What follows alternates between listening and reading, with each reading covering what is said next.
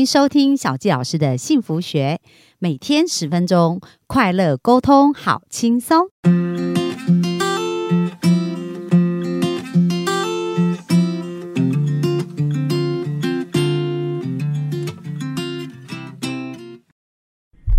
欢迎收听小纪老师的幸福学，很开心又在空中跟大家见面。那本周我们跟大家分享快乐不用理由，这是第二周，我同样分享这个主题。为什么呃要花这么长的篇幅来跟大家彻底的谈这个主题呢？因为在我一对一咨询的案例当中，我发现人们不快乐，其实都是他们的思想、他们的选择。哦，那当如果我们可以选择换一个不同的思维跟想法，其实呢，快乐它就很快可以来到我们生命当中。所以在这两个礼拜，其实我们介绍了很多的方法跟很多的一个观念哦。那今天要为大家做一个总结。书中呢，在这里提到说，世界的面貌与你相同，世界在你眼中呈现的样子，取决于你的眼光。当你快乐时，放眼望去都是快乐。当你闷闷不乐时，也会发现四周都不快乐。那这边呢，就讲了一个寓言故事啊，讲到说很久很久以前，在一个偏远的村庄里，有一个地方叫做千面镜之屋，就是在这个屋子里面有千面的镜子哦。那有只快乐的小狗知道这个地方后，就决定到此一游。那它抵达的时候，就欢天喜地的从阶梯跑到屋屋子里面去。那看着屋内啊。就竖起了耳朵，然后尽情的摇着尾巴，因为它非常的快乐嘛。然后呢，让他大为惊讶的是，他发现自己盯着一千只快乐的小狗，而里面的每一个小狗尾巴都摇得跟他一样的快哦。所以他就觉得哇，真的是太神奇，就露出大大的微笑。而这一千只的狗呢？也同样温暖友善的微笑，所以当他离开这个屋子的时候，他心想说：“哇，这地方真是太美妙了，我一定要再回来这边，再来探访这边哦。”那同一个村庄里面还有另外一只狗哦，那这只狗就不像第一只狗那么快乐，可是他也决定去探访这个屋子，而他慢慢的爬上阶梯的时候，往门里面看，他是低头。丧气的哦，那他就看到一千只不友善的狗也盯着他，然后呢，他就朝着这些狗大叫哦，然后又有，接下来他就被一千只朝着他吠的小狗，他是被吓到，而他离开的时候心想说：哇，这个地方真是太恐怖了，我再也不来了。从这个寓言故事里面，我们看到什么？同样是一个屋子，里面同样有一千面镜子。但是呢，一只狗去就觉得非常非常的快乐，另外一只狗去就觉得非常的恐怖。那他们的差别在哪里？就是反映出他们内心的状态。所以书中有提到说，世界上每一个人都是你的镜子。当你快乐不用理由的时候，世界也会将快乐反射到你的身上。那相对的呢，当你都是愁眉苦脸的时候，这个世界呈现给你的样貌就是愁眉苦脸。所以有没有发现，其实幸福跟快乐的选择是在我们手中的？那呃，很多人在他生命的一个选择的过程当中呢，他在小时候成长的惯性，从潜意识，就是我们知道。冰山上面跟冰山下面哦，冰山上是我们看得到的行为模式，而冰山下呢，就是我们的潜意识。那我在咨询，因为我刚好最近在制作一个线上的一个课程，而为了让这个课程呢更贴近大家的需要，所以我就做了一些问卷。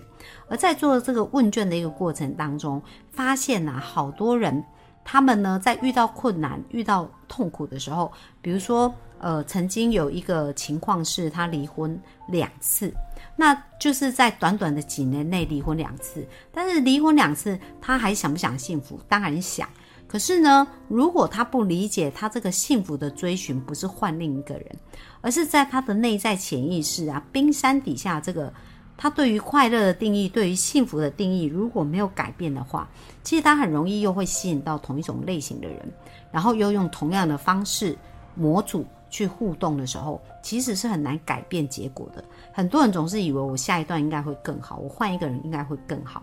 可是如果潜意识，我们对于原生家庭所设定的爱情的剧本的城市，或者对于幸福关系沟通的这样子的模式，没有去做一个变更的时候，没有做一个修改的时候，我们就会发现奇怪，我们的生命里面一直上演着轮回的剧本，就是不断不断的重演着这一些类似的事情哦。所以这个是很重要的一个察觉。那我知道呢，很多人来找我的时候，他可能花了很多年的时间去寻找。那我们来想想看哦，如果你两段婚姻，那甚至有些人都是交往了几年，然后发现他自己可能就是重复没有安全感，很想要掌控对方的行程，然后只要对方不在他视线范围内，他就一直要询问对方你在干嘛。然后呢，甚至有一些人就是遇到另一半，可能就是属于比较社交型的。会比较友善，对很多人都很友善，然后就会一直想要掌控他的交友圈，然后一直想要规定他不可以跟谁怎么样怎么样怎么样。那当你你你想想看嘛，如果是有一个人反过他来这样子对待你，这样操纵你的时候，这样想要控制你的时候，你会想要被他控制吗？我们当然也都是非常不乐意啊，所以对方就会变得越来越不想告诉你他在做什么。那通常呢，想分享的时候。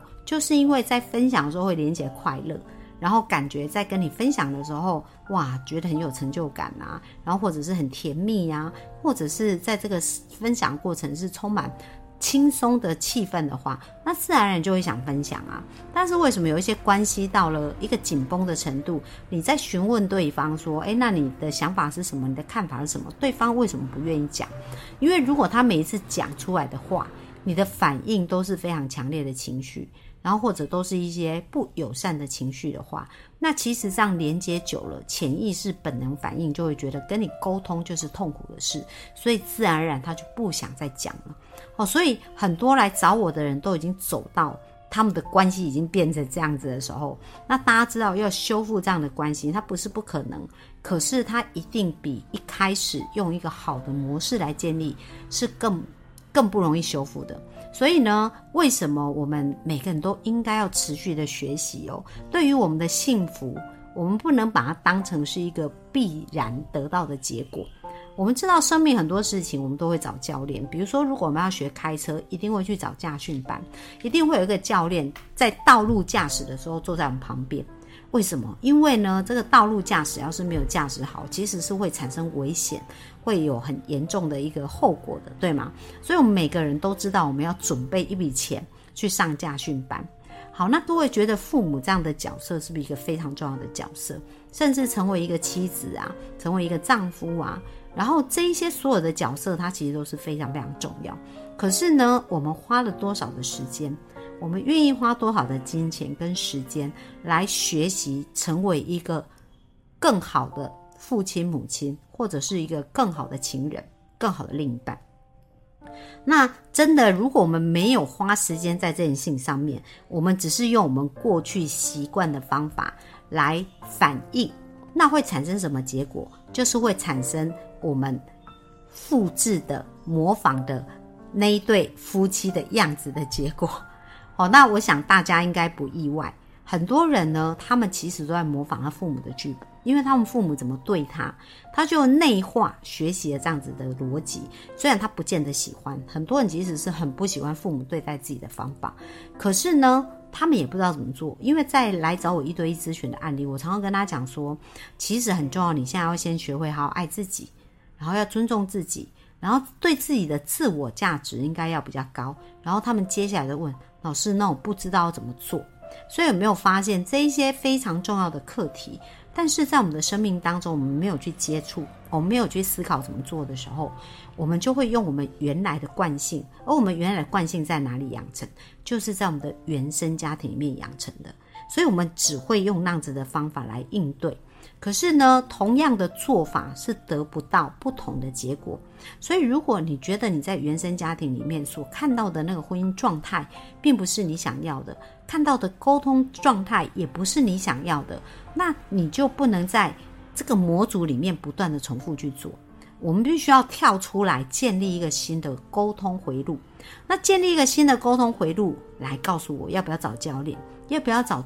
已经做出有好成果的人，这个真的非常的重要。就好像为什么我们去找驾训班，因为驾训班它是一个非常专业的机构，在开车的时候，它可以帮助你安全的上路，然后让你拿到这个驾照，而且经过适当的上路跟学习以后，报。在当你开车的时候，你就会比较安全。然后比如说去跳降落伞，哦，这也是非常危险的行为嘛。那要去之前也一定会有教练，甚至往下跳的时候，通常都是会有一个教练跟着你。他就是你们是在同一个降落伞，他会协助你。那为什么在我们的生命当中这么重要的情感关系跟沟通，我们却没有花时间？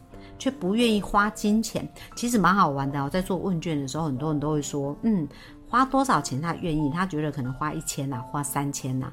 可是大家知道，我们去开驾训班呐，我们可能要花一两万嘛。”至少应该差不多，至少要快两万块，对不对？然后想想看，我们从小啊念国小、国中、高中、大学，甚至再去念研究所，我们去学任何的专业，它可能都是几万块的学费起跳的。但是很多人会想说，诶，那学感情、学沟通，他却不愿意花这个时间、花这个金钱在上面。但是我们付出的代价是什么？可能就是我们的青春岁月，然后或者是我们的幸福。好，那各位，我们来看看哦，就像。之前协助的，他离婚了两次。那离婚两次的话，如果光办婚宴要花多少钱？再加上自己的时间跟精力，所以我要鼓励各位幸福的听众，就是幸福这件事情是需要我们花时间去学习，而且一定要采用新的做法。因为如果我们用原来的做法，是不可能得到不同的结果。